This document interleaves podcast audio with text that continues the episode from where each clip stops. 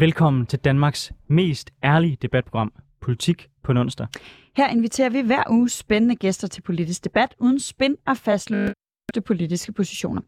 Og hvis du har forventet et program med neutrale værter, så er det altså ikke det her, du skal lytte til. Ja, for mit navn det er Anders Storgård, og jeg er tidligere landsmand for konservativ ungdom, og så er jeg konservativt kommunalbestyrelsesmedlem på Frederiksberg. Og jeg hedder Sofie Libert, jeg stiller op til Folketinget for SF, og så er jeg tidligere landsforkvinde for SF Ungdom. Og den næste time, der kommer vi som altid til at vende ugens absolut vigtigste nyheder, men vi starter altid med de ting, der har rørt sig for os, de ting, vi har lagt mærke til. Så Sofie, hvad har fyldt noget for dig den her uge, der er gået? Jamen, det er jo meget... Øh, først og fremmest har jeg været i Barcelona. Det var fedt. Øh, men da jeg så kom hjem, så fulgte jeg lidt med i nyhederne, og øh, det øh, er jo ikke sådan fremmed for nogen, tror jeg, der har været et supermarked på det seneste, at priserne de er steget ret drastisk. Øh, især på meget bestemte fødevarer. Pasta er blevet ekstremt dyrt, hvilket er meget irriterende, synes jeg. Ris derimod ikke så dyrt. Nå, øh, og det vil regeringen øh, og, og flere andre partier gerne hjælpe nogle af de borgere, som har allersværest ved at få råd til helt almindelige fødevarer, stigende energipriser og den slags ting øh, ved at give dem en ekstra øh, check. Det er altid en check, når nogen skal have nogle ekstra penge, selvom der ikke er nogen, der ved, hvad en check er længere. Det her, det er så øh, til øh, de fattigste pensionister, altså folk, der, der primært lever af deres folkepension. Øh, og jeg synes egentlig, der er noget sympatisk over at hjælpe folk, der primært lever af folkepension. Jeg synes bare, det er øh, både enormt symptomatisk og enormt frustrerende, at det altid kun er fattige ældre borgere, der får den her type hjælp. Altså ikke, at jeg mener, at sådan fattige gamle mennesker har det øh, fornemt, men jeg synes, det er meget symptomatisk, at der ikke er noget til øh, meget lavt lønnede, hvad hedder det, ja, almindelige mennesker, skulle jeg til at sige. Øh, altså folk i arbejde, meget lave lønninger, folk på kontanthjælp, og især meget klassisk, ikke noget til studerende, mm. på trods af, at SU'en altså er halvt så høj som folkepensionen, og derfor skal man altså tjene lige så meget, som man får i SU, for overhovedet at have en indkomst på niveau med folkepensionen. Så det er altså en gruppe, der er meget fattigere end den gruppe, man er villig til at give til, men, men der er bare ikke noget i dansk politik, der er mindre populært, end at gøre livet nemmere for studerende. Nej, altså, jeg synes også, det her det er meget, meget grimt. Og først og fremmest, så synes jeg, det er ret afgørende at, at sige, at inflation jo også bliver skabt ved, at der er for mange penge ude i vores samfund i forhold til øh, de varer, de produkter, de ydelser, som der er, folk kan bruge pengene på, så, så, så stiger priserne generelt. Så det, man i virkeligheden er ude i her, det er lidt at sige, okay, vi har et hul, vi har gravet os ned i, så nu prøver vi at kaste flere penge ud på markedet, al, al, altså grave hullet i virkeligheden dybere. Det kan da godt nogle gange være nødvendigt, fordi der er nogle særlige grupper, der bliver ramt, men det, man så prøver at gøre her, det er, at man, man, man vil ikke samtidig sige, okay, skatten skal stige. Man vil ikke samtidig sige, okay, vi holder tilbage på det offentlige forbrug. Så man printer i virkeligheden bare flere penge ud på markedet, og så giver man det til særlige vælgergrupper, som man gerne vil til gode se. Det synes jeg er problematisk. Det kan sagtens være, at vi siger, okay, vi har inflation, det skal vi bekæmpe, så derfor så siger vi, okay, nu stiger skatten lidt, eller nu holder vi tilbage på det offentlige forbrug, og så giver vi nogle særlige checks til nogle særlige målgrupper. Det gør man ikke.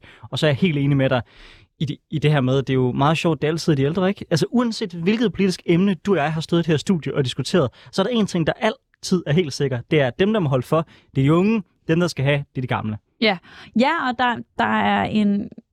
Nu siger du, at, at det er en vælgergruppe. Det er også klart mit indtryk, at det er fordi Socialdemokratiet godt ved, at studerende, og måske netop især altså studerende på SU, øh, ikke stemmer øh, ikke stemmer på Socialdemokratiet. Så det er ikke en vigtig gruppe for dem. Øh, det undrer mig så, at elever og lærlinge heller ikke får noget, fordi der er altså mange, der også er på meget lave lønninger, især hvis de er under 18, øh, eller, eller på anden, også folk i skolepraktikken, der er på skolepraktikydelse, den er godt nok heller ikke særlig høj.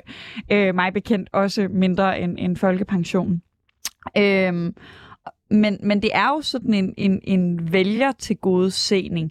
Øh, og og din pointe omkring, hvad hedder det, at inflationen potentielt stiger, når man gør det her uden at lade, tage andre redskaber. Altså jeg vil jo til enhver tid mene, at det ville være åbenlyst at, at hæve skatterne for nogle andre grupper, som, som godt kan få råd til de her prisstigninger.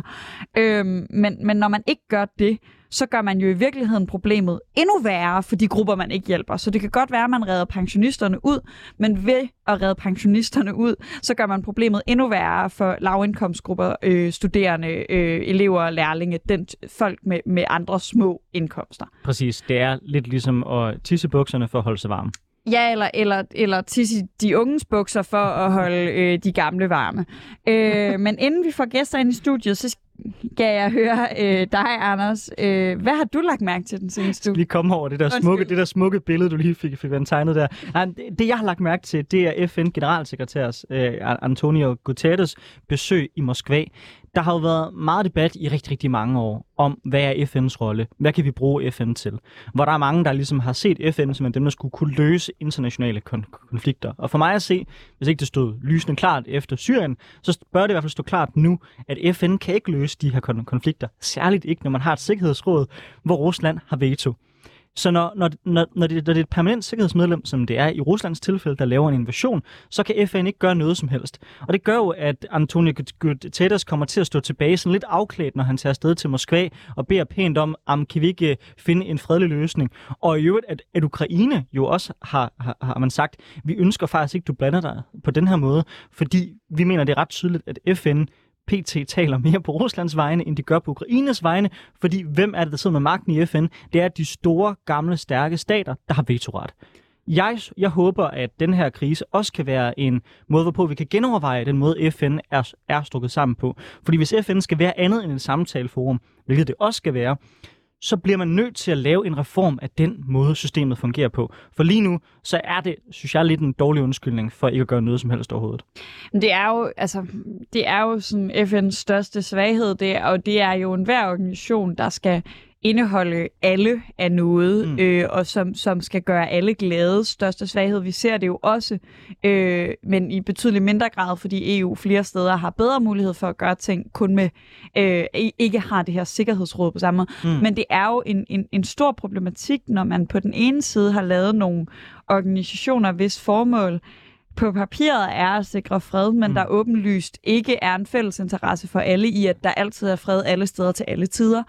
Øhm, og det gør jo FN til en, jamen som du siger, altså en, en organisation, der der ikke, altså der, der nærmest kun, øh, der, der ikke har mulighed for at gøre noget mm. bedre, og ved at forsøge nærmest kun gøre situationen værre. Ja. Øhm, det, det er meget, øhm, det, det er lidt sådan den der sådan liberale institutionstankegangs øh, største, største mangel, at, at vi kan alle sammen være med i lejen, fordi der er faktisk nogen, der, der er dem, der ødelægger lejen for de andre. Særligt når den er struktureret på den måde, som den er. Altså, jeg mener, at det vi bør gøre, det er at anerkende, at det FN er, det er et samtaleforum. FN kan ikke løse konflikter, FN kan ikke håndhæve menneskerettigheder, FN kan ikke skabe fred. Og så i stedet for, så lave en organisation, der i virkeligheden minder om det, der var FN's tankegang, men kun for demokratiske lande, hvor vi så står sammen om at sige, i fællesskab, de demokratiske lande, prøver vi at håndhæve de her, de her, de her principper. Fordi der har man trods alt nogle fælles værdier om, at om, om fred, om menneskerettigheder, om de her ting, som FN siger, de bygger på.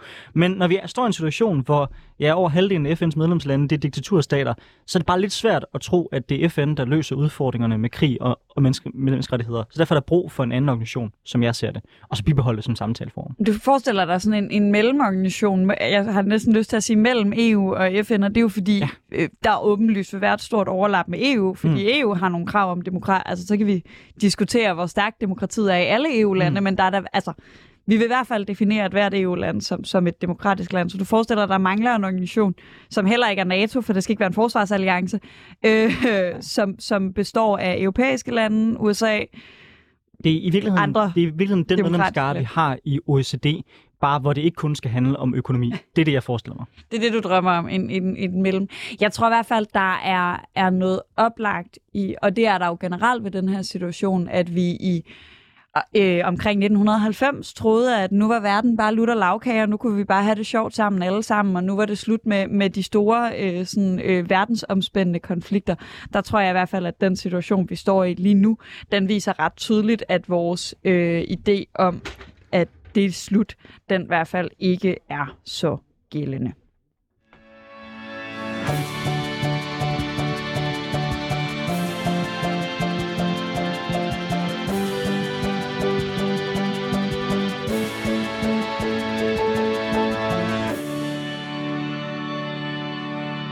Du lytter til Politik på en onsdag med Anders Storgård og Sofie Libert.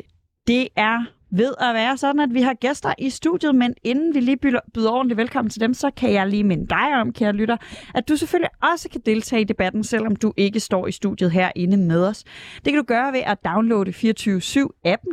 Derinde der kan du øh, skrive, øh, hvis der er noget, du har lyst til øh, og bidrage med til den debat, vi har inde i studiet lige nu, hvis du lytter med live.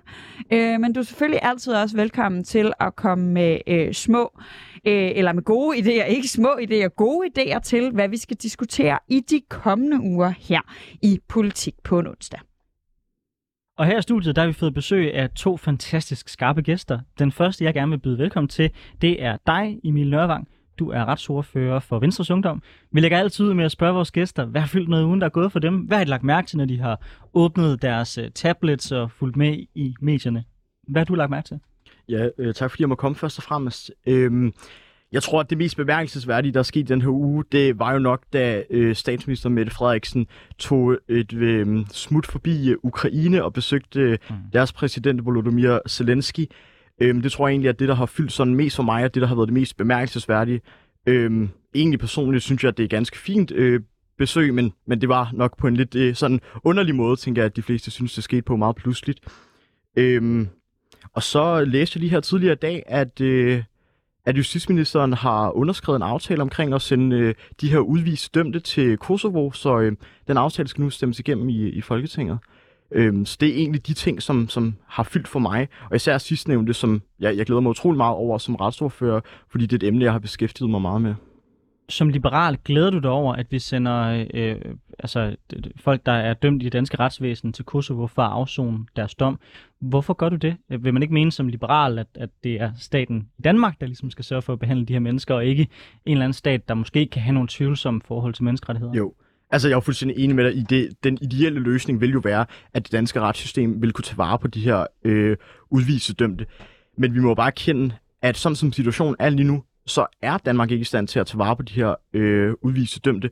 Altså, vores øh, fængsels- og retssystem er jo virkelig øh, under nogle meget, meget Øh, kummerlige forhold i øjeblikket. Ikke fordi, at folk bliver behandlet dårligt, men fordi der simpelthen er blevet afsat midler og ressourcer til det de seneste rigtig mange år. Og det viser sig i øjeblikket, og det er derfor, at vi ikke kan tage vare på, på de øhm, dømte, vi har i øjeblikket. Der er i rigtig mange fængsler en belægning på langt over 100 procent. Øh, nogle fængsler endda helt op på 200 procent. Øh, men jo, jeg er da enig med dig i, at det vil være en optimal løsning, hvis vi selv var i stand til det. Så super kort, tror du, at øh, de kummerlige forhold, du taler om i det danske retsvæsen, at de er bedre i Kosovo? Jeg tror, at de danske ledere, der skal styre fængslerne dernede, er i stand til at styre fængslerne under nogle forhold, hvor det er i overensstemmelse med menneskerettighedskonventionen. Det er i hvert fald enormt spændende at følge med. Jeg er også meget interesseret i, om vi kommer til at sætte det faktisk er billigere, fordi du har en pointe omkring det, fordi vi ikke har investeret nok i, i det danske øh, fængselsvæsen. Meget spændende, om det er billigere at drive et fængsel øh, på ordentlige vilkår, øh, som jeg jo kan høre, du er enig i, det skal være øh, i Kosovo. Men øh, vi skal også byde velkommen til vores anden gæst. Det er dig, Sabrina Louise Christiansen. Du sidder i kommunalbestyrelsen for Enhedslisten på Frederiksberg. Velkommen til. Mange tak. Hvad har du sådan lagt mærke til i ugen, der er gået, når du har fulgt med i de politiske dagsordner? Jamen, øh, jeg er lige kommet hjem efter to uger i Tyrkiet, hvor jeg har mødtes med en masse menneskerettighedsorganisationer og pårørende organisationer til øh, politiske fanger. Øh, så det er helt klart noget, der har fyldt rigtig meget for mig. Øh, men noget af det, der fylder ekstremt meget for mig lige nu, er øh, den TV2-dokumentar, der kører for tiden, der hedder Med børnene som våben, øh, som handler om... Øh, om familieretssystemet i Danmark, øh, og hvordan øh, forældrefremmedgørelse går ind, øh, bliver en, en større og en større del øh, af, øhm, af de her skilsmisser, konflikt, konfliktrængte skilsmisser. Og jeg tror, grunden til, at jeg måske er noget, der fanger mig ekstremt meget, er også fordi, nu er jeg måske lidt biased, men jeg, jeg deltager selv i den do- dokumentar, øh, så, øh, så på den måde så fylder det jo ekstremt meget for mig. Øh, men, men dertil er det jo også vigtigt at sige, at det er de samme fejl, som vi har set op igennem 40 år, øh, uanset om det hedder statsamtet, eller statsforvaltning, eller familieretshuset, så er det de samme fejl, vi ser igen og igen og igen, fordi vi simpelthen har et underfinansieret system, når det kommer til, øh, til hvad hedder det, familiekonflikter og skilsmisser. Nu, nu siger du, at du selv er med i dokumentaren, så for vores lytters øh, skyld, øh, hvordan har du selv oplevet de her udfordringer i forhold til øh, familiære konflikter? Øh? Jamen, øh, mine forældre blev skilt, da jeg var syv år gammel, øh, og havde haft et meget, meget konfliktfyldt øh, hvad hedder det, ægteskab. Øh, så da, da de går fra hinanden, der skulle, øh, der, der skulle jeg jo ligesom, der skulle de til at kæmpe om forældremyndigheden mellem mig. Og det blev meget sådan en at kaste mig frem og tilbage hele tiden. Og altså, hvis ikke man kunne få ramt på hinanden, jamen, så kunne man kun gøre det igennem ved, at det gik ud over mig. Altså på den måde sådan lidt, når så tager jeg mit barn, og så kan du ikke få lov til at se dit barn. Eller altså, mit barn. Øhm, og det, det gik på i rigtig, rigtig mange år. Øhm, så jeg er ligesom med i den her dokumentar for at fortælle, jamen, hvordan kan den hele den her proces her for, øhm, påvirke dig, når du så går hen og bliver voksen. Øhm, og, øh, og det er, altså, det er jo et kæmpe, kæmpe problem, og det viser de fleste forskninger også, og det siger alle eksperter også, at hvis det er, at man ligesom bliver ramt i de her konflikter her som barn, øhm, så får man rigtig svært ved at danne relationer øhm, som voksen. Du siger, at øh, forældrefremmedgørelse er en stor del af det. Kan du ikke forklare vores lyttere, hvad det helt præcis betyder? Jamen, forældrefremgørelse er, at hvis for eksempel, at, øh, at en forælder øh, begynder at anklage en anden forælder med nogle falske anklager, for eksempel med, at, øh, at den anden forælder har slået børnene, eller at de kører psykisk terror, eller sådan noget. Det betyder så, at, at den sag jo så skal tages op i familieretshuset, øhm, og imens den sag går på, øhm, så øh, i de fleste tilfælde får den anklagede forælder ikke lov til at se deres børn. Og ofte så er det så, at den forælder, som har anklaget, øh, som jo så har børnene, øh, lukker den anden forælder helt ude af deres liv. Så det vil sige, at, de, at der er sådan en fremmedgørelse mellem barnet og den forælder, der er blevet anklaget. Øhm, og det vil så sige, at i rigtig ofte, øhm, i, og i store tilfælde, så ender det med, at det her barn simpelthen mister den forælder, fordi de mister kontakten til dem. Og de får tit at vide, at fra den anden forælder jamen din far eller mor har gjort det og det og det, og så kan du ikke... Øhm, så, og så er det jo at det, der sidder fast op i hovedet på de her børn her. Øhm, så det er sådan en, en påvirkning af en forælder til barnet om den anden forælder. Sabrina Louise Christiansen, øh, hvad er den politiske løsning på de her udfordringer så? Fordi jeg tænker, mange af de her konflikter kommer jo netop af, at skilsmisser er enormt hårde øh, for alle parter, og at øh, folk måske netop har tendens til, som, som, som du også siger, at lade det gå ud over barnet. Men kan man som politiker, kan, kan vi lovgive os ud af den udfordring, og hvordan griber vi hele det her spørgsmål an? Altså man kan sige, der er lidt, der, der er forskellige tilgange til det her. Altså da den nye reform i forhold til øh, forældre, øh, familieretshuset øh, er fra 2018 øh, og startede allerede der med at være dybt, dybt, dybt underfinansieret. Øhm, og det startede også ud med, at der var 44 ugers ventetid øhm, i familieretshuset, øhm, og det kører stadig. Så der er jo mange af de her sager, som jo kører i et år og nogen endnu længere tid. Øhm, og et år, det er altså rigtig lang tid for et lille barn. Øhm, så helt klart noget, en bedre finansiering. Men en anden ting er også, at der er jo for eksempel ikke nogen konsekvenser ved at, øh, at påpege eller at, at lave falske anklager mod den anden forælder. Øhm, det, vi ser ingen sanktioner eller noget som helst på det, på det punkt. Øhm, og, øh, og ved at lave sanktioner på den måde, så vil man jo også altså, antage, at det kan forhindre, at der er så mange forældre, der går hen og laver falske anklager. Det her det er øh, et enormt spændende emne, som det kunne være fedt at have meget mere tid til at snakke om, men vi har jo en anden debat, vi skal tage i dag, så rigtig meget velkommen til jer begge to.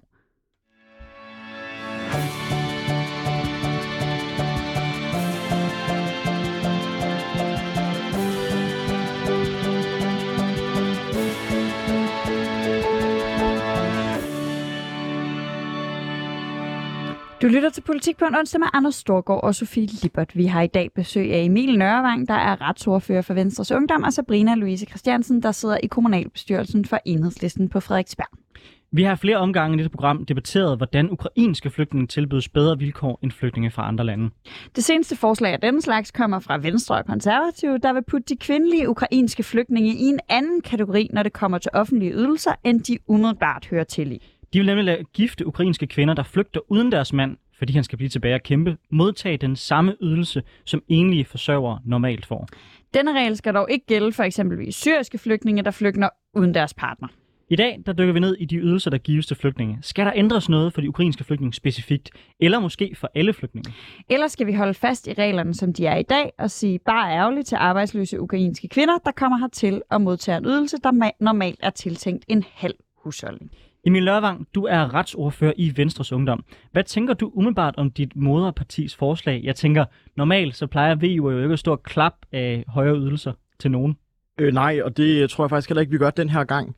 Øh, jeg, jeg er utrolig ked af, at Venstre kommer med det her forslag, fordi essensen i det, tror jeg egentlig er, at vi er ved at begå den samme fejl, som vi gjorde for rigtig mange år siden med alle de flygtninge, som kom fra Mellemøsten. Vi er ved at gentage historien, og det er det samme, vi gør, hvis ikke vi stiller nogle krav til de flygtninge, der kommer. Øh, uanset om de kommer fra Ukraine, eller Syrien, eller Afghanistan, eller hvor det skulle være, og de har oplevet fuldstændig forfærdelige ting, fordi det er jeg overhovedet ikke i tvivl om, at de har, så bliver vi nødt til at stille krav. Og ved at man sætter ydelserne op, om det så er for den ene gruppe eller den anden gruppe, og man vælger at gøre forskel på den måde, det er jeg sådan set ligeglad med. Men jeg synes generelt set ikke, at man skal sætte ydelserne op, fordi det simpelthen er at øh, tage ansvaret væk fra folk. Vi skal i stedet sige, ved du hvad, du kan få den her ydelse som en start, men vi vil allerhelst have, at du kommer ud på arbejdsmarkedet.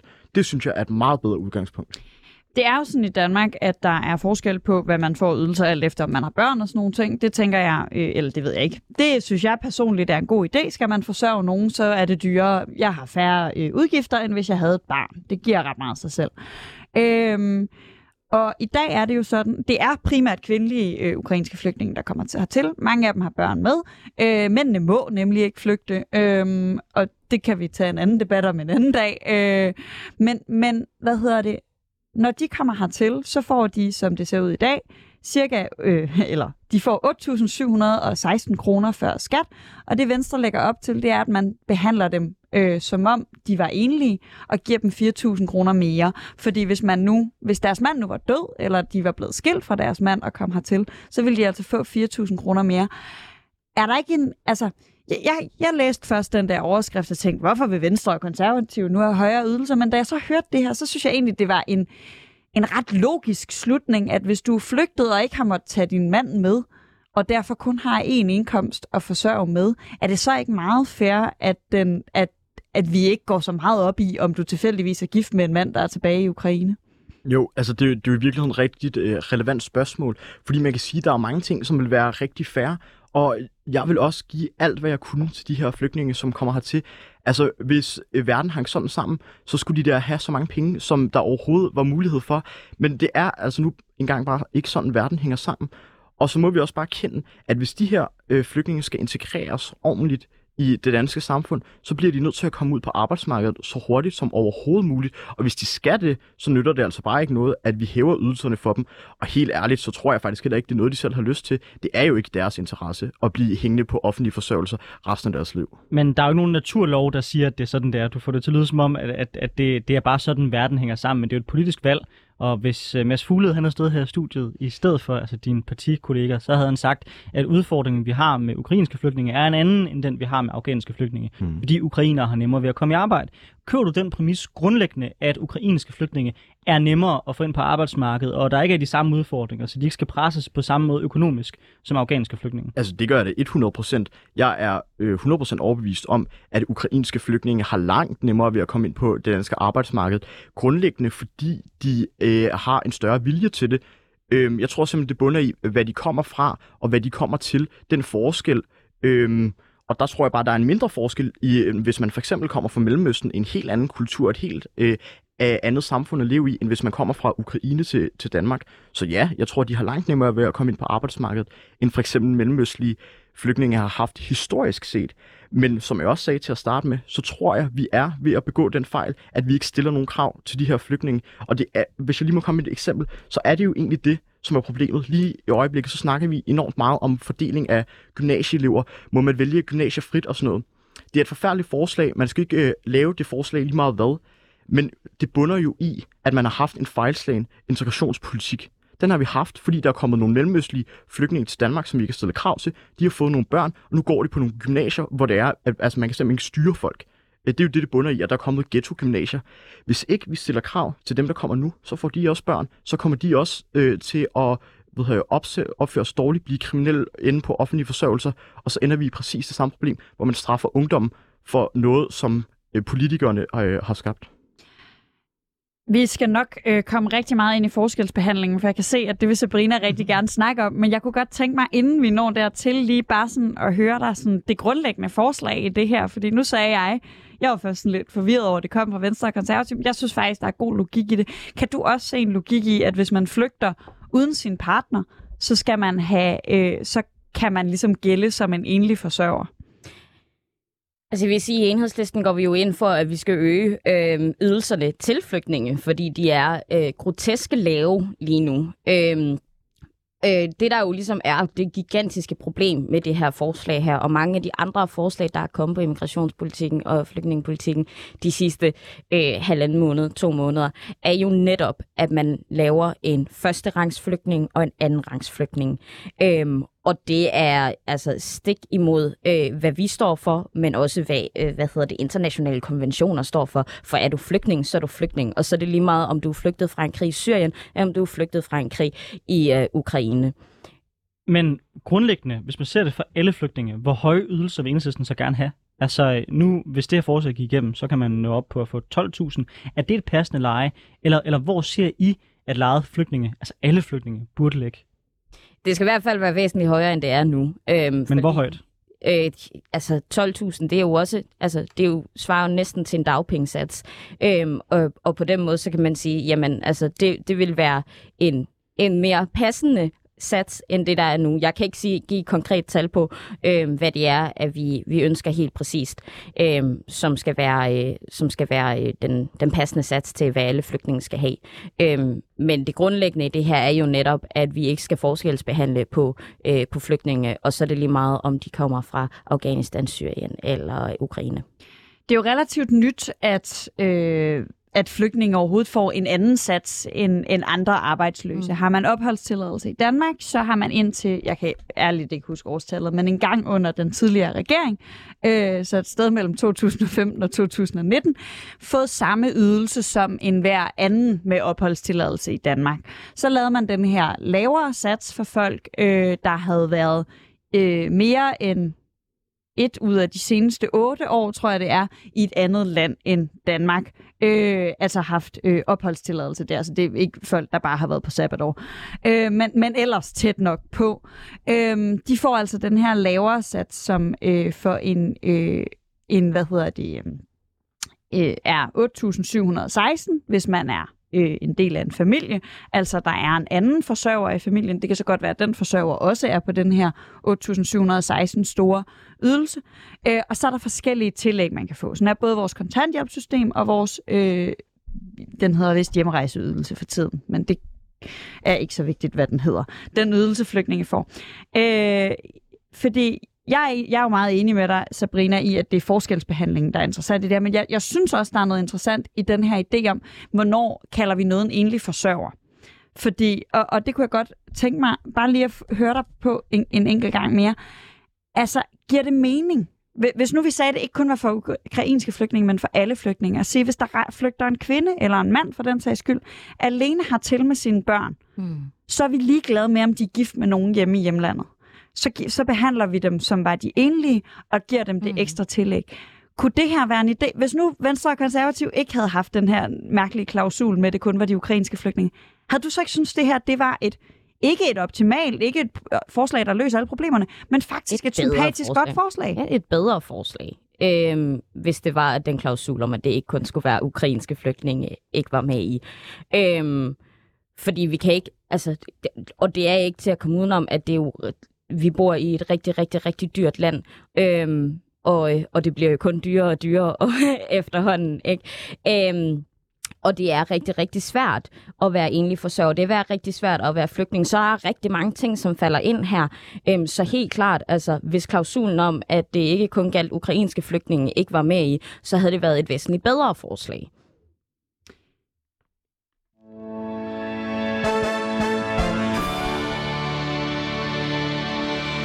Du er politik på en onsdag med Anders Storgård og Sofie Libert, hvor vi i dag har besøg af Emil Nørvang, der er retsordfører for Venstres Ungdom, og Sabrina Louise Christiansen, som, er, øh, som sidder i kommunalbestyrelsen for Enhedslisten på Frederiksberg. Vi diskuterer i dag et forslag fra Venstre og Konservative, der vil give arbejdsløse kvindelige ukrainske flygtninge flere penge. Forslaget skal dog som tidligere nævnt kun gælde de ukrainske flygtninge. Og Mads Fuglede, der er integrationsordfører for Venstre, han har forklaret, at forslaget kun skal gælde for de ukrainske flygtninge, fordi de ikke har brug for incitament til at tage et arbejde i Danmark. Sabrina, jeg har her i mine noter skrevet, at jeg skal spørge dig, om du er enig med Mads Fuglede. Det ved jeg jo godt, at, dig, at du ikke er. Men anerkender du den præmis, som Emil Lørvang også stillede op tidligere, at der er en eller anden forskel på, øh, hvad vi kan forvente af folk, der kommer fra øh, Ukraine, øh, som mange mener er et samfund, der minder mere om det danske, end folk, der kommer fra samfund, der er meget fjernt fra det danske samfund? Øh, jeg køber ikke præmissen om, at det har noget at gøre med det samfund at gøre, jeg, men jeg køber til gengæld præmissen om, at det har noget at gøre med, hvad det er for øh, nogle vilkår, de er flygtet fra. Man kan sige, øh, i Ukraine, der har man vågnet op en, en torsdag morgen, og så var der krig. Øh, der har været en, øh, en forholdsvis øh, nogenlunde normal hverdag. Ikke fordi, at der har været en normal hverdag i Ukraine de sidste otte år, men der har været en forholdsvis nogenlunde normal hverdag for dem. Øh, hvorimod, at hvis man kigger på Mellemøsten, at det har været konfliktramt i altså, flere årtier. Øh, så på den måde, så altså, det er helt klart noget at gøre med, hvilke vilkår det er, de er flygtet fra, og ikke blot... Øh, og ikke, altså ikke har noget at gøre med, at det er fordi det ukrainske øh, samfund minder mere om det danske det vil jeg gerne prøve at udfordre dig på, fordi det er jo fair nok at mene, at folk ikke skal forskelsbehandles. Men hvis man ser på sådan noget som arbejdsfrekvensen, f.eks. blandt kvinder, så er den jo helt anderledes i Ukraine, end den er i mange af de lande, mm. hvor folk flygter, øh, er flygtet fra tidligere. Det er vel også et kulturelt spørgsmål. Hvis du kommer fra et samfund, hvor det ikke er normalt, kvinder er på arbejdsmarkedet, så er det vel ret naturligt, at det er mindre sandsynligt, at du tager et arbejde, når du kommer til et nyt land også, fordi du har været vant til, at det har ikke været sådan, man har gjort det der, hvor du kom fra. Er det ikke meget naturligt? Altså man kan sige, nu, nu var jeg jo netop lige præcis, som jeg nævnte tidligere, ikke, har jeg været to uger i Tyrkiet, ikke, hvor øh, arbejdsløsheden blandt kvinder er op og rundt de 50 procent. Øhm, og det er jo netop fordi, at man fra statens side af prøver at få kvinder ud fra arbejdsmarkedet af. Mm. Øhm, som er, altså, selvfølgelig har det jo også noget med, med det kulturelle at gøre, men det har jo også rigtig meget at gøre med, at man bliver simpelthen også nødt til at tænke på, at de her mennesker her, de har været i konflikt i, altså de har været fanget i et land, hvor der har været krig i mange år. Ikke? Altså det er ikke sådan noget, at de vågnede op, og så har de kunne sætte sig ud i deres bil, og så køre til den polske grænse. Altså de har været i, i konflikt i mange år. Øhm, og, øh, og har været havet. Og det er jo ikke bare det er jo ikke bare kvinderne, som jo også er uden for arbejdsmarkedet i, altså i Afghanistan og i Syrien. Og sådan. De, de har jo ikke et arbejdsmarked, som fungerer, øhm, og jo netop ikke har gjort det på grund af krig. Emil Lørvang, du siger tidligere, at du faktisk er bange for, at noget af den her forskelsbehandling, den er ved at gøre, at vi begår de samme fejl, som vi har gjort ved tidligere flygtninge. Er vi ude i, at I måske lidt er enige om, at forskelsbehandlingen er problematisk, men du bare ser den problematisk den modsatte vej af Sabrina? Sabrina vil gerne have de nye vilkår for alle. Du synes, det er en dårlig idé, at vi lægger den integrationspolitik, vi plejede at have på hylden, øh, bare fordi dem, der kommer, er ukrainer? Nej, jeg tror egentlig ikke, jeg har et problem med forskelsbehandlingen. Øhm, vi snakker meget om den her forskelsbehandling, og det bliver tit fremført et meget negativt lys, og sådan tror jeg ikke nødvendigvis, jeg ser på det. Øh, jeg tror faktisk egentlig, at forskelsbehandling kan være en positiv ting. Jeg synes, det er fair nok, at man siger, at der er nogen, der skal have mere, og nogen, der skal have lidt mindre. Især også, hvis vi tager de historiske ting i, i betragtning. Den integrationsproblematik, øhm, øh, vi har haft de seneste 30 år med hovedsageligt mellemøstlige flytninge, det, det må vi altså tage i betragtning, når vi nu har en ny flygtningestrøm, godt nok med nogle flygtninge fra et andet sted. Så jeg synes ikke, at det er forskelsbehandling, der, der er et problem. Jeg synes, det er fint nok, at man giver øh, midlertidig opholdstilladelse til ukrainske flygtninge. Problemet opstår der, hvor det er, at man begynder at stille færre krav til dem, der kommer hertil. Det synes jeg er et problem, og jeg synes, det er et problem, hvis vi begynder at hæve ydelserne. Men Emil Nørvang fra Venstres Ungdom, øh, vil du ikke anerkende, at hvis man for eksempel som syrisk flygtning har, har oplevet, at hvis man fik en bøde, da man kørte i bus øh, i Danmark, da man kom hertil, så fik man at vide, så kan man ikke få asyl i Danmark, som nogle politikere talte om dengang. Og nu får man så at vide, okay, øh, jeg har måttet leve på en meget, meget lav ydelse. Nu kommer der nogle ukrainere op, og de får så mulighed for at kunne leve på en højere ydelse. Vil du ikke anerkende, at den forskelsbehandling er problematisk? Du kalder den positiv, men det er den jo ikke for den der ikke får det samme. Jeg, jeg tror måske, vi skal prøve at dele det op i to forskellige kategorier af forskelsbehandling. Ja, den positive forskelsbehandling, jeg ser, det er den, der kommer fra politisk hånd. Det er de politiske initiativer, man tager. Så er der den sådan frivillige del af det, det, hvad hedder det, øh, det er samfundet, af frivillige fællesskaber, som tager vare om de her flygtninge. Og ja, det er 100%, at der har været større øh, velvillighed til at hjælpe ukrainske flygtninge, end der har været til at hjælpe andre flygtninge. Og det tror jeg helt ærligt, selvom det måske kan lyde øh, utrolig nederen at sige, men jeg tror altså bare, vi må erkende, det bunder jo i, at der er flere danskere, der har negative oplevelser med flygtninge, udlændinge, der kommer fra mellemøstlige lande, end de har med folk, der kommer fra ukrainske lande. Jeg tror, øh, en mand, der hedder Prem, der bor i Jørgen i Nordjylland. Jeg, jeg tror faktisk, at han har det rigtig fint med folk, der kommer fra Ukraine.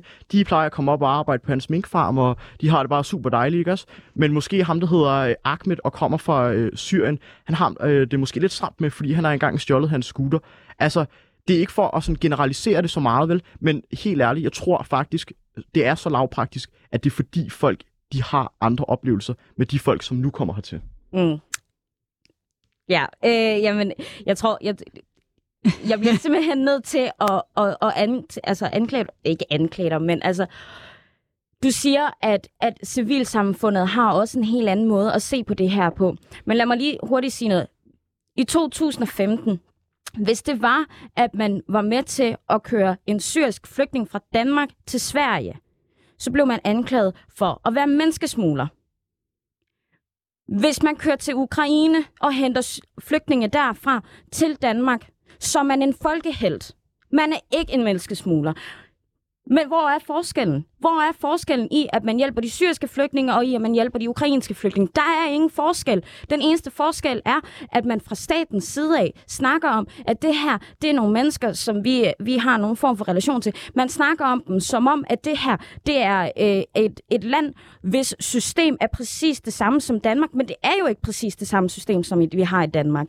Og der er ikke forskel på, om du er flygtning fra Ukraine, eller om du er flygtning fra Syrien af. Og der bør heller ikke være forskel på, om du hjælper en ukrainsk flygtning, eller om du hjælper en syrisk flygtning. Lige om lidt vender vi tilbage til det med ydelserne, men du skal selvfølgelig lige have lov at ja. svare, Emil.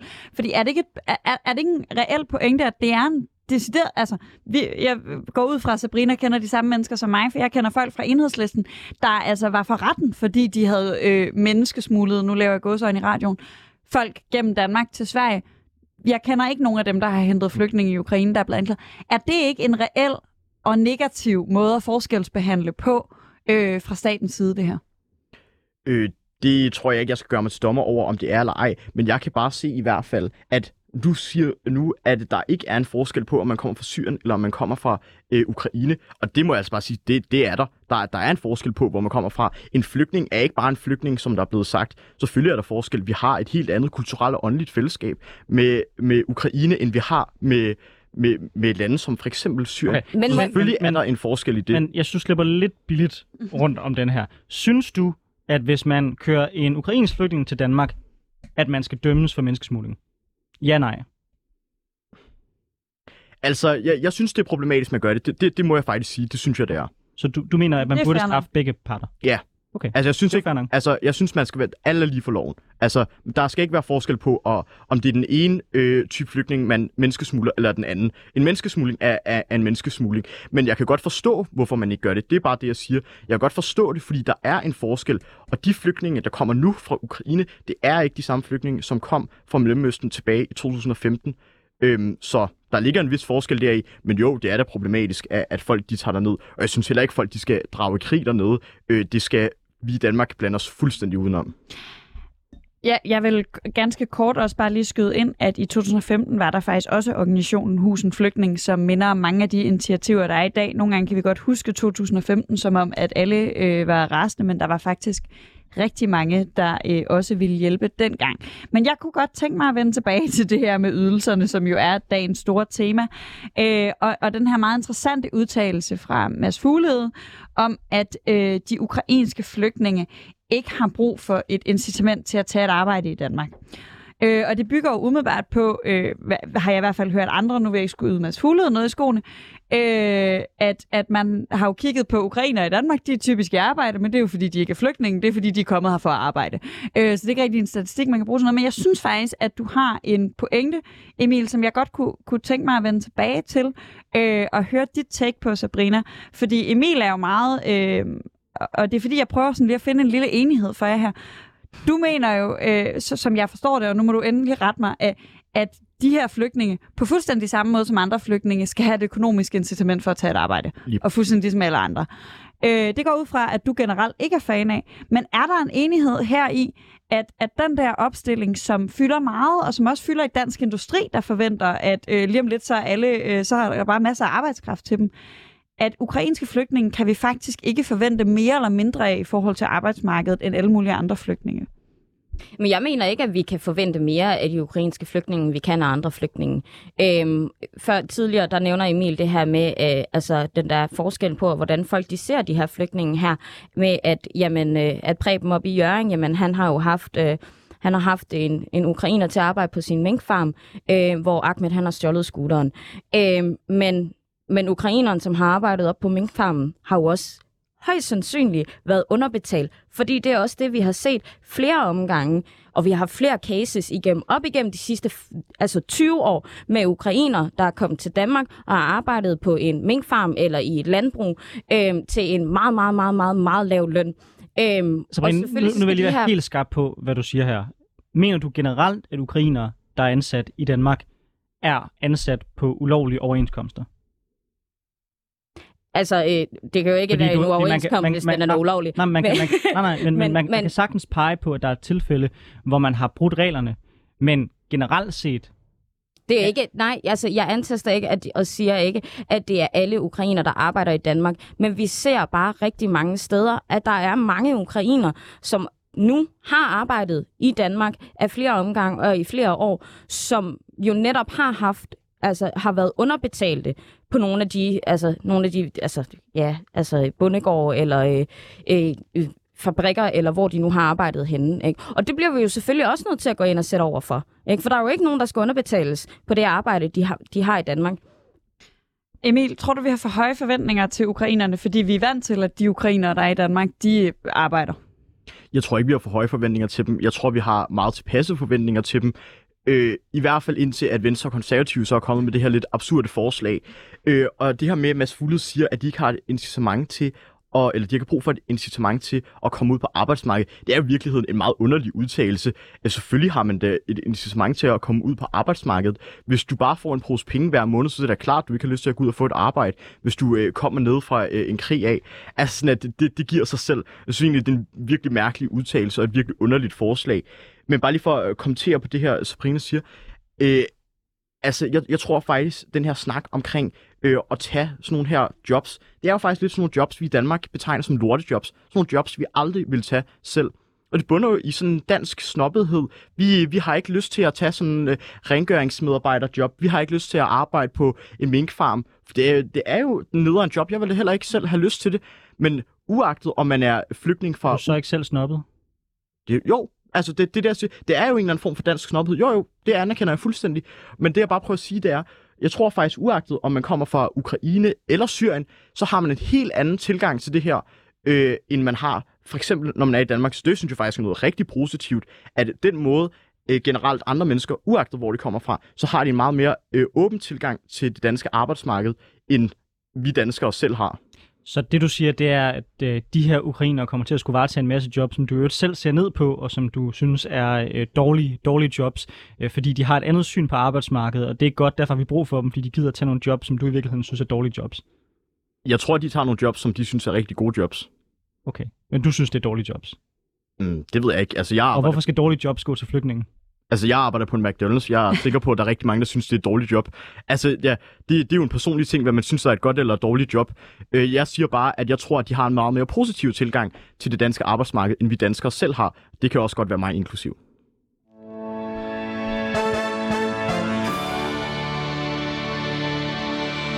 Du lytter til Politik på en onsdag med Anders Storgård og Sofie Libert. Vi har i dag besøg af Emil Nørrevang, der er retsordfører for Venstres Ungdom, og Sabrina Louise Christiansen, der sidder i kommunalbestyrelsen for Enhedslisten på Frederiksberg. Venstre og konservative de foreslår at give ukrainske flygtninge, der flygter uden deres mand, samme ret til at få ydelser, som hvis de var enlige. Da jeg omtalte det som, at de ønskede at hæve ydelserne, blev det dog blankt afvist af Mads Fuglede over sms, da jeg sms'ede med ham i mandags. Han er integrationsordfører for Venstre og er altså forslagstiller på det her forslag. Men de mener ikke, at øh, det her det er hæveydelserne. For, og det vil de meget nødig have det framet som, fordi bag den her debat, der ligger jo hele den større debat, som vi allerede har rørt ved et par gange, som handler om ydelsesniveauet generelt i Danmark. Emil Nørvang, mener du, der er behov for mere generelle ændringer af de offentlige ydelser i Danmark? Skal de være højere? Skal de være lavere? Helt grundlæggende så mener jeg ikke, der er brug for ændringer øh, i de offentlige ydelser. Nej. De er lave nok. Jeg synes, de er lave nok, ja. Og jeg synes faktisk, det er meget relevant, du også stiller spørgsmålet på den måde. Fordi ja, ydelserne skal være lave. Der skal være et incitament til at komme ud på arbejdsmarkedet. Så jo, de skal da ikke være øh, mega høje. De, de skal være så tilpas lave, at, at folk ikke har lyst til at være på dem i længere tid gangen. Sabrina, hvad tænker du? Er det det rigtige ydelsessystem, vi har i dag? Jeg tror allerede, jeg har været lidt inde på, og det kan være, nu spurgte vi bare Emil, om det skulle være højere eller lavere. Jeg har været inde på, hvor komplekst det kan være, øh, og hvor mange mærkelige tillæg der er. Det tror jeg godt, Emil kunne være med på, at vi ryddede lidt op i. Men synes du, der skal ske sådan grundlæggende forandringer i de ydelser, vi har i Danmark i dag? Det synes jeg helt klart. Jeg synes lige nu, at øh, de, mange af de ydelser, vi har i dag, er øh, ikke høje nok, øh, fordi at de er ikke høje nok til, at man skal leve et værdigt liv. Du vil ikke tidligere svare på, hvor høj øh, den her flygtningeydelse skulle være. Øh, du vil bare svare på, at den skulle være højere. Er det generelt enhedslistens politik, at ydelserne altid skal være højere, eller hvor er det passende niveau? Hvad bør vi generelt tilbyde folk i forhold til det, øh, de vil få på arbejdsmarkedet? Altså, vi skal tilbyde folk, at, de, at ydelser, der er høje nok til, at man netop kan leve et værdigt liv. Øhm, og lige er nu... det 12.000? Er det 16.000? Jeg kan ikke- jeg- 20.000? Det, det er det, jeg siger. Jeg kan ikke sætte konkret tal på lige nu, øhm, hvad det er. Øh, jeg, er ikke, jeg er ikke økonom på nogen som helst måde. Øhm, så jeg kan, ikke, jeg kan ikke gå ind og sige, øhm, hvad præcis det skal være. Men det skal være højt nok til, at man kan leve et værdigt liv ud fra, øh, ud fra den ydelse, man får. Tidligere har man jo arbejdet med fattigdomsgrænser. Den afskaffede man, sådan at man ikke øh, blev beskyldt for at lade folk leve under fattigdomsgrænser, Emil. Men, men så andre mål har været, øh, Nordea har lavet på et tidspunkt sådan et minimumsbudget for studerende, som mange bruger som argument for, at vi skal hæve SU'en, fordi det, min, Nordea siger, at man skal øh, have 3.000 kroner mere end SU'en er for at kunne, kunne leve et værdigt liv. Er, det, øh, er der nogen sådan øh, barriere for dig? Er der et vist niveau, øh, som det er vigtigt, at alle mennesker i Danmark kan, kan opretholde af de her ydelser? Er der sådan en eller anden, der siger, at alle skal have råd til øh, et sted at bo og noget at spise? Eller er, altså, er, er, er der en bund? Hvis- nu der kom øh, nogen fra øh, Nyborgerlige, det er typisk dem, der mener øh, ting, som, som er vanvittige, fordi de godt kan gøre det, uden at, at det bliver til virkelig politik. Øh, i, I morgen og sagde, at vi skal skære yderligere 2.000 af alle ydelser. Du mener ikke nødvendigvis, at, at de skal være lavere, men ville det være problematisk for dig, hvis de nåede ned på et niveau, hvor, hvor, hvor man sådan helt lavpraktisk ikke kunne få råd til nogle bestemte ting? Øh, jeg tror lidt ligesom, at Sabrina ikke kunne svare på, hvor, hvor, hvor høje de skal være. Så er det, bliver det nok også lidt svært for mig her at stå i et eller andet studie i København og sige, hvor, hvor, hvor lave de skal være, eller Okay, hvor så lad, mig, grænsen. så lad mig spørge dig sådan helt kon- konkret. Skal den være øh, lige så lav som SU'en? Hvorfor skal man have mere som flygtninge, end hvis du er SU-modtager i jeres optik? I princippet så synes jeg, at øhm, en SU, det samme beløb, vil, vil være fint nok. Jeg, jeg synes, det er svært at sige, øh, og jeg skal ikke gøre mig til dommer over det. Det, der er forskellen ved SU'en, det er jo også, at man har mulighed for at arbejde ved siden af, og det er jo nok det, der er en lille bitte smule svært, når man lige kommer til Danmark. Men hvis bare lige jeg må knytte et par ord på den måde, vi har sat det samfund op, som vi har i Danmark lige nu. Altså problemet er jo, at vi står og snakker om alle mulige arbitrære ydelser. Vi har øh, altså verdens største gavebod. Man kan komme og få alle mulige ydelser, Arne pension, kontanthjælp, øh, dagpenge, øh, altså sådan alle mulige mærkelige ting. Og problemet er jo, at vi de sidste rigtig, rigtig mange år har fodret middelklassen, de folk, som sagtens skulle klare sig selv, med masser af offentlige ydelser. Men dem, som reelt set har det svært, de har fået ingenting. Helt ærligt, jeg synes faktisk, det er beskæmmende, at man kan gå ned på gaden her i København og se en hjemløs ligge på gaden. Altså, hvorfor formår vi ikke at hjælpe dem? Hvorfor er det, at vi har et så byråkratisk system, så man ikke kan give dem en lejlighed, uden at skulle kigge væk fra reglerne? Ikke bare kunne give dem en ydelse og sige, ved du hvad, fair nok, Altså, du kommer ikke ud på arbejdsmarkedet. Det skal du sgu heller ikke. Du skal ikke ned i noget jobcenter. Du skal bare leve det liv, fordi det det, du kan finde ud af. Altså, jeg synes faktisk, det, det er rigtig ærgerligt, at vi i Danmark ikke formår at hjælpe dem, som har det rigtig svært, men i stedet for hjælper folk, som sagtens skal klare sig selv. Jeg får lyst til at spørge dig, fordi der ligger lidt en kritik af noget byråkrati her. Jeg tror, øh, jeg tror, vi alle sammen er enige i, at der er et stort problem i, at byråkrati tit spænder ben for at hjælpe dem, der har det allersværest, især folk uden øh, fast bolig. Øh, men jeg, øh, jeg får lyst, og jeg skal nok lade være med at kalde det borgerløn, fordi det får alting til at stride på alle. Men skal vi lave et ydelsessystem, som laver en eller anden minimumslevestandard for alle, og så til gengæld siger, så får du ikke nogen ydelser øh, for at være øh, jamen hvad ved jeg, så er det slut med børnepenge, det er slut med det ene og det andet tillæg. Skal vi lave en ydelse, der siger, hvis ikke du har et arbejde, så kan du få de her hvad ved jeg, 10.000 kroner, øh, og, og så er det ligesom det, og så må du dele med det derfra. Øh, skal, er det sådan en, en, en radikal simplificering af vores sy- system, vi skal have gang i? Øh, jeg tror måske ikke lige, at jeg vil gøre det på den måde, som du fremhører der. Men ja, faktisk noget i den stil. Jeg tror blandt andet, at man skal prøve at afskaffe øh, folkepensionen, fuldstændig omdanne det system, vi har, øh, for at gøre det meget simplere, og så reelt set skabe det sikkerhedsnet, som vi så tit snakker om, men som reelt ikke findes. Fordi det er jo ikke et sikkerhedsnet, når folk, der ikke kan komme ud på arbejdsmarkedet, bliver trukket igennem arbejdsformidling og øh, jobcenter, og jeg ved ikke hvad, i 10 år, imens de er på kontanthjælp. De kommer aldrig ud på arbejdsmarkedet. Hvorfor er det ikke bare, at vi giver dem en ydelse og siger, ved du hvad, nu får du lov til at passe dit liv i ro og fred. Altså, der er nogle mennesker, der har så komplekse vanskeligheder, at de aldrig vil kunne komme ud på arbejdsmarkedet, og det bliver man nødt til at erkende. Sabrina? Jamen, jeg er rigtig glad for, Emil han siger det sidste, fordi det er nemlig rigtigt. Der er rigtig mange mennesker derude, som er på en form for ydelse, som har så mange altså, øh, forskellige komplikationer, kompl- kompl- Komplikationer? komplikationer, ja, tak, som gør, at de netop ikke kan komme ud på arbejdsmarkedet. Og det system, vi har lige nu, spænder ben for dem, fordi vi har strammet op, og vi har strammet op, og vi har strammet op. Nu nævner Sofie det her med borgerløn, og det er jo rent faktisk et forsøg, man har gjort i et af vores nabolande. Man har nemlig gjort det i Finland. Øhm, og, øh, og der viser det sig faktisk, at ved at give den her borgerløn, nu skal, nu, ja, skal vi lige passe lidt på, men, øh, men ved at give en borgerløn, Minimumsindtægt. Ja. ja. øhm, så var det ikke fordi, at der blev færre mennesker på arbejdsmarkedet. Men folk de havde selv muligheden for at vælge. Så det var ikke fordi, at arbejdsløsheden den blev større af, at folk de fik den her minimumsløn, eller den her minimumsindtægt. Øhm, så på den måde, så synes jeg jo faktisk, at det er en, en genial måde at se det på. Emil Nørvang, du siger i Venstres Ungdom, der vil I gerne hjælpe de svageste i vores samfund bedre. Det er sådan en klassisk parole, som borgerlige jo også altid øh, frem, fremfører. Men jeg skal bare forstå, hvorfor er en ukrainsk flygtningemor, der står med hendes to børn, og har, som det er nu, en indkomst på 8.700 kroner, hvorfor er det ikke en af de svageste i vores samfund? Nogle af dem, der har mindst. Fordi hun er i stand til at komme på arbejdsmarkedet og forsørge sig selv. Det er Men hvem så siger, simpelt. hun er i stand til det?